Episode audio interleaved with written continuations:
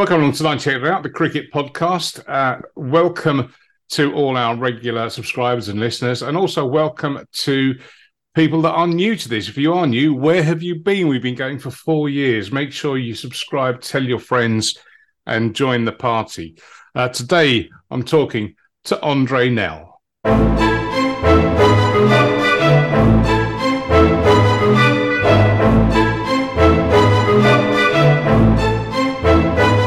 Andre, welcome along. Great to see you and uh, speak to you. How are you, sir?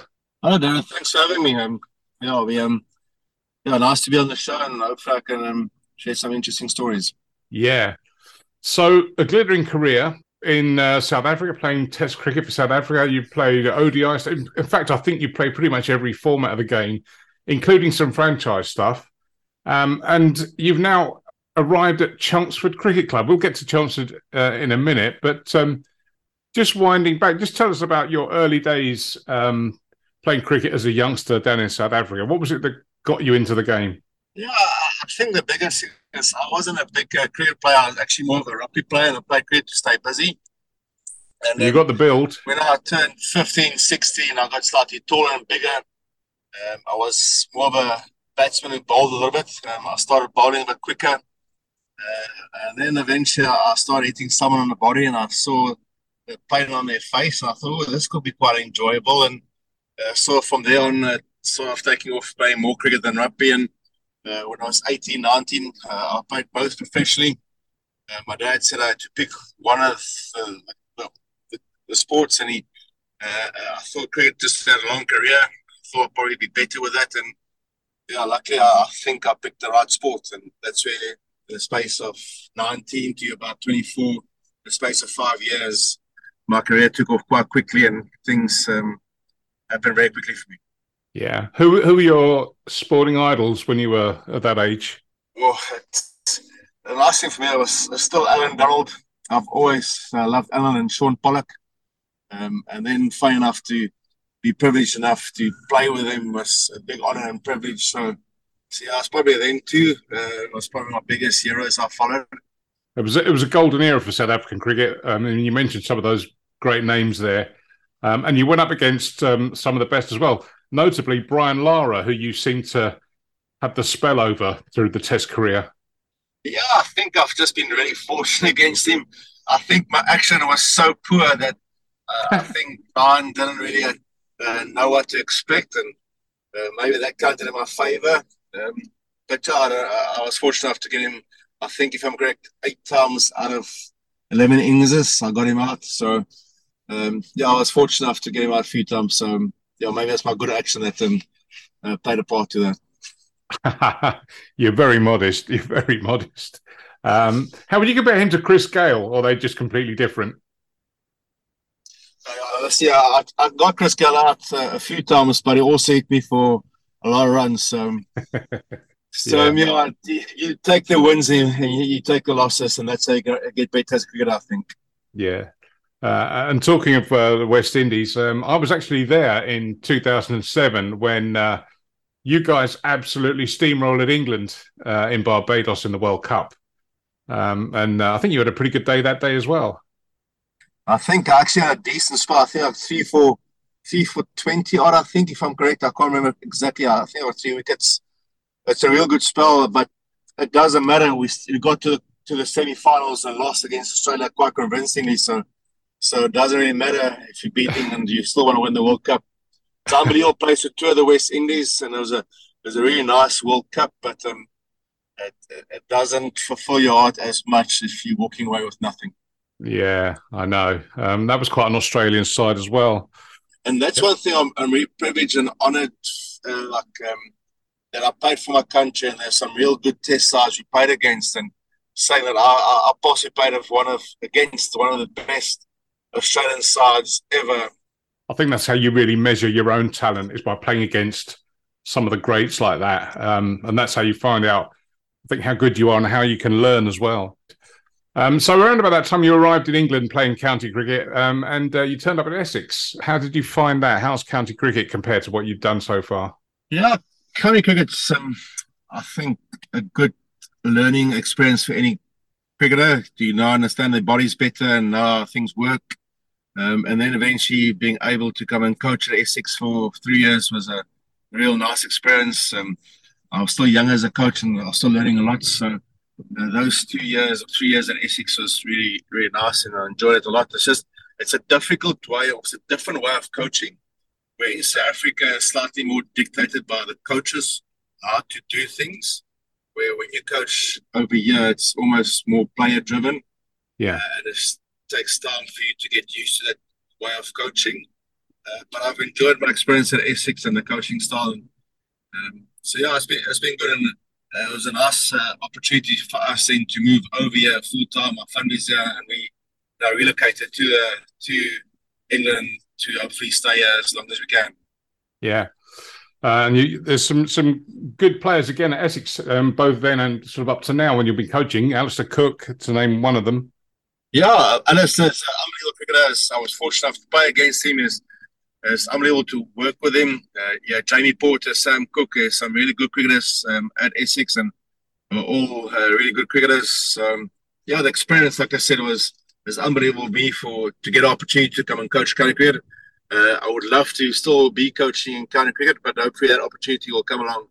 Uh, hopefully soon. I've got enough experience and knowledge, hopefully, to share with county cricketers. So hopefully that opportunity will come along again. Yeah, I'm sure. I'm sure. Um, you also were in the IPL um, a few years back, and franchise cricket is what everyone's talking about at the moment. It seems to be almost like a monster overshadowing the rest of the world, the traditional game. How how did you find uh, the IPL when you were involved?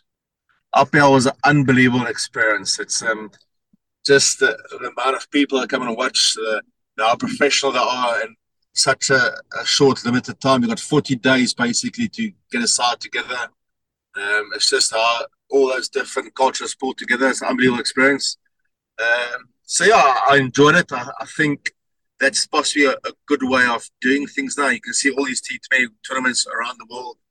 It's getting players in to just strengthen and play with uh, the local players to, to learn them on the job, basically.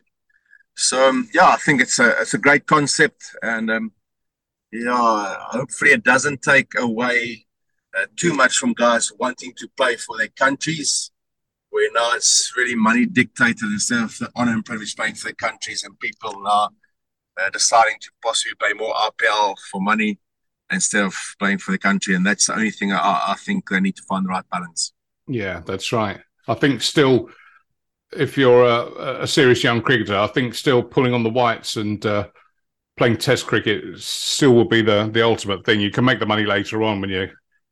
Yeah, I think so. The, the honor and privilege playing for your country and saying that you played for your country at the highest level is it should be the biggest drive, but it's also the cultures have changed, the times have changed. People's now sometimes doing with with money possibly, or the limelight of T20 cricket, less cricket, more money uh, you, you got to consider that these days the youngsters doesn't want to work as hard maybe but uh, for me it's always been the honor and privilege playing for country and representing a country at the highest level especially test cricket.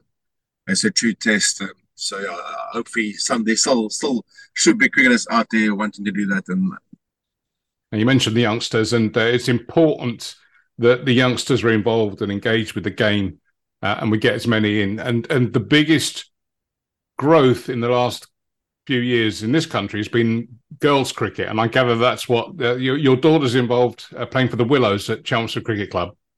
Yeah, I think the women's game is evolving so much, and it'll be a great opportunity even now as any coach to get involved with cricket because, or uh, women's cricket because it's growing so so well and quickly.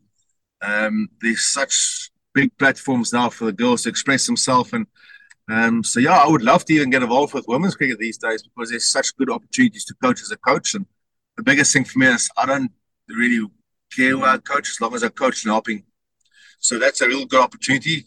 I know my daughter plays at Chelmsford, and I think that's how I sort of got the rope into start thinking about playing cricket again. She was started to play cricket. Uh, she always plays hockey at Chelmsford for the last four years. Um, went to watch her, then she started playing cricket the last probably year and I got roped into doing the umpiring because I'm probably the only person who knew the rules properly. Um, and then also I started trying to do the um, to London Marathon this year. Got a lot fitter, uh, and then all of a sudden, like So I think that's how things happened that I eventually got back to playing cricket again. I'm not sure it's the best choice because I played Saturday and I'm regretting it on a Monday because my body's so sore. But hopefully that gets better. Uh, and yeah, hopefully I'll play a bit more and get used to the pain again. The, the thought process is there, but the body can't back it up anymore. so I think these days it's just, uh, I think, and the biggest thing, and that's what I said to Charles Fitness, that I, I desperately want to play, but they mustn't depend on me that I'm going to bowl the overs or win games with bat and ball. I'm there to play, socialize with people, but also there's a bunch of youngsters that I could assist and on the field, and that brings more value than me and they depending on me winning games or bowling nine overs every weekend. It's for me there to play a little bit, but assist and help the, the youngsters on the field. And I think that's the I think the value I would bring to them, and that's why that's a, I think the biggest reason I'm wanting to play really is a bit of social side, but I, I think uh, the value I can bring to, to helping the youngsters. Yeah, I think that's the great thing. Um, the Essex League um, has got a great tradition in, in recent years of having experienced guys coming along. And the best thing is that how much the youngsters can learn and be inspired um, by having guys like you around to help them with their technique and just uh, make them feel a little bit better. I think so. And the brilliant thing is, like, we were playing this little boy called Jack. I'm not even sure what his surname is. I think he's 12.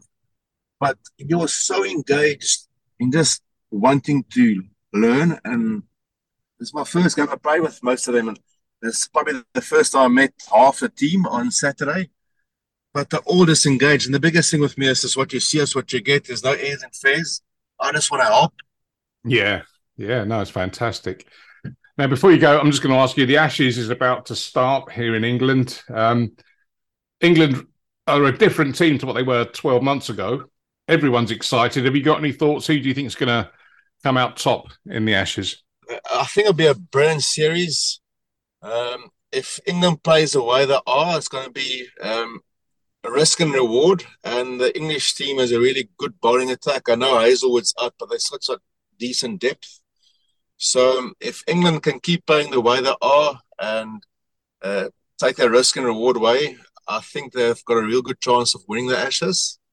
Um, but the other thing is also the Australians might take the same option because they they will take attack if they play attacking way, they'll play exactly the same way. So it'll be good to see how they um, change their game But also. So it'll be a good series, but I think England will win uh, 2 1. Oh, strong prediction, strong prediction. Well, I think it's going to be fantastic. Uh, Andre, many thanks for joining us. We'll pop down and uh, we'll uh, prop up the, the bar at Chelmsford after a game one Saturday and uh, exchange some more stories. But it's great to have you involved locally, and, uh, and thanks for some of your reminiscences about the years gone by. It's absolutely fantastic. So, Andre, now, thank you so much for joining us. Thanks for having me, Darren. Keep well. Thanks for listening to 98 Not Out, the cricket podcast. Please subscribe to the show in your podcast app to make sure you see the new episode each week as it appears in your feed. And if you enjoy the show, we'd really appreciate it if you could leave us a five star rating and review on Apple Podcasts to help us introduce the show to even more people. Thank you so much, and we'll catch you on the next episode.